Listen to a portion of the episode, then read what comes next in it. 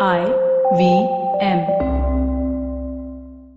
Hey everybody, welcome to another week on the IVM Podcast Network. As I mentioned last week, we're going through this COVID-19 outbreak and because of that recording schedules, we're trying to keep them, but it's a little uneven at this point in time. Beg your indulgence. While you are stuck at home, I think one thing that might be interesting to do is maybe check out some of the complete series that we've done. The Colaba Cartel, Woody Woodpecker, Cricketwala Chronicles. These are limited series that are complete. Might be a good time to check out those. Also want to thank our sponsors this week, HDFC Life and Paytm Money. And with that, let me get you onto your show and uh, stay safe, everyone.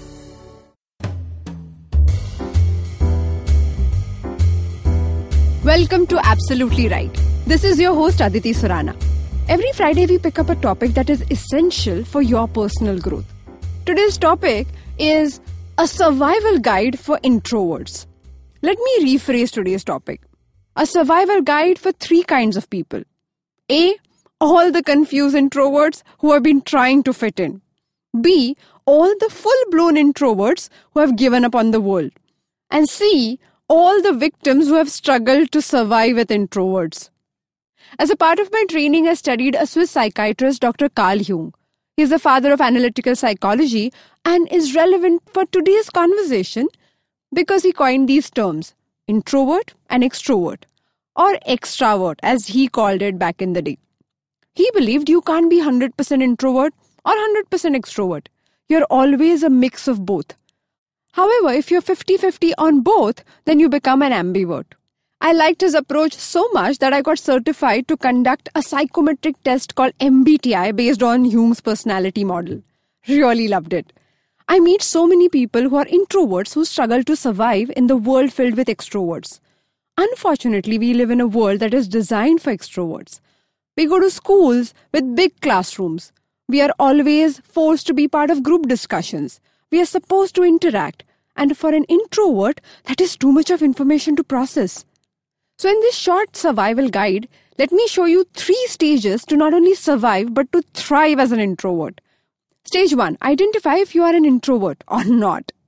Introverts have high level of brain stimulations. They have to really work harder to shield themselves from external stimuli. They need to withdraw to recharge their batteries. On the contrary, extroverts feel stimulated by interacting with others. They actively seek interactions to recharge their inner batteries. Basically, one is iOS, another is Android. They appear to be similar but designed differently. We have attached a worksheet of a short questionnaire and some handwriting strokes to confirm your type. As you are yet to learn how to analyze handwritings completely, I recommend that you do both and take a collective score. Find the link in the description of this episode, and you can also download it from my website, aditisurana.com. Stage 2 Embrace it, accept it. There are two important chemicals found in our brain dopamine and acetylcholine. Dopamine is like a hit of energy when we take risk or when we meet new people. It makes extroverts feel great. But introverts are more sensitive to dopamine. They get quickly overstimulated. That's why they prefer slow stream of feeling happy when their brains release acetylcholine. That happens when introverts concentrate, read, or feel absorbed in an activity. It makes introverts feel relaxed and content. We need to celebrate introverts in the world.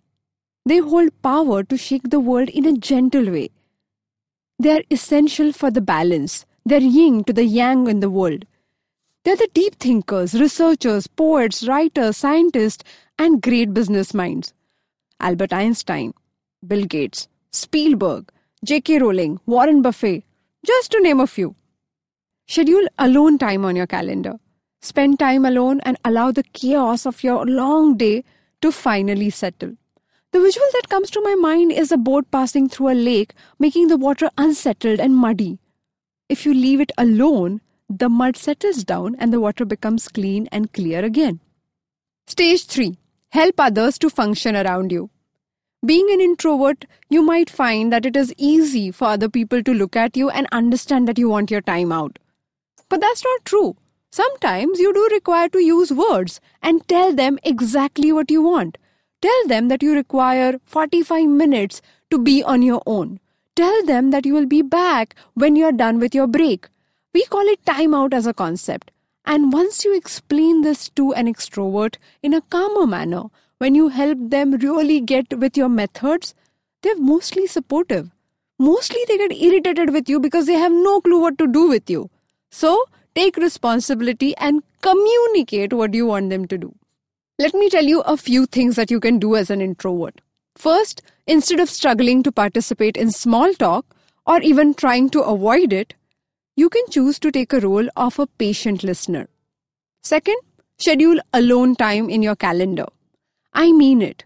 Actually make an entry and give that dedicated time to yourself. Third, nurture your inner circle. You don't like too many friends, but you love those deep connections. Meeting new people or being friendly with strangers might be exhausting. But meeting your friends that you have nurtured over the years is very, very fulfilling. Four, find activities that demand isolation. Choose swimming or cycling over a Zumba class. Fifth, meditate. Six, box breathing, as Steven Kotler calls it, or pranayam, as yoga calls it, which means you inhale for five counts, hold for five counts, exhale for five counts, and again hold for five counts. As simple as that. Thank you so much for joining me on Absolutely Write. Being an introvert myself, I know it is not easy. I hope this discussion has helped you understand yourself a bit more. If you liked this podcast, don't forget to check out the other interesting podcast on the IVM network. You can listen to us on the IVM Podcast app or ivmpodcasts.com. You can also follow us on our social media. We are at IVM Podcast on Twitter and Instagram. If you want to reach out to me, I am at Aditi Surana on Instagram and Facebook.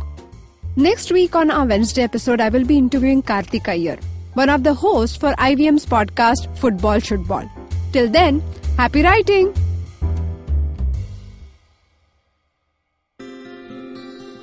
Welcome to Peak Planet, a new podcast where we delve into the fallouts of the growth path that we and indeed much of the world has chosen. Sustainable growth is the buzzword. Until we nail that down, we need to ensure that we keep our population healthy and also have the resources for our increasingly urban lifestyles. I'm Karthik Ganesan, a researcher at the Council on Energy, Environment and Water, a Delhi based policy research institute where for almost a decade we've been trying to explain and change the use, reuse, and misuse of our resources. In the first season of Peak Planet, we take up air pollution, public enemy number one, and an invisible one at that. Increasingly, the most important risk factor for adverse health outcomes, air pollution has become the most unwanted byproduct for an aggressively growing economy. Over four episodes, we find out how prepared our systems are to deal with this crisis. You can catch the entire first season of Peak Planet out now on the IVM Podcasts app or website, or wherever you get your podcast from. Remember the last vacation you took? What about the one you took three years ago?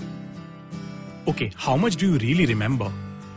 It's a question I've asked myself often over a decade of traveling the world. Hey, I'm Utsav, and I do not travel the world for a living. I have a full time job and responsibilities, but I have made traveling the world a priority. Priority enough that I negotiate extra leave in my job contracts, obsessively track my frequent flyer miles, and I'm willing to take off at the sight of a cheap ticket. Yes, I am cheap. I have lived and worked in three countries. I understand human behavior for a living. And these experiences have given me unique insights into places, people, and culture. With over a decade of travel behind me, I increasingly realized one thing that we cannot see everything. So, whatever we see, we must see deeply. Because as the film of memory decays, the imprints which will stand the test of time are the ones felt by the immersion of the senses, not by fleeting encounters with them. Postcards from Nowhere is an immersion into the world of slow travel, one story at a time. Tune in every Thursday on the IVM Podcasts app, website, or wherever you get your podcast from.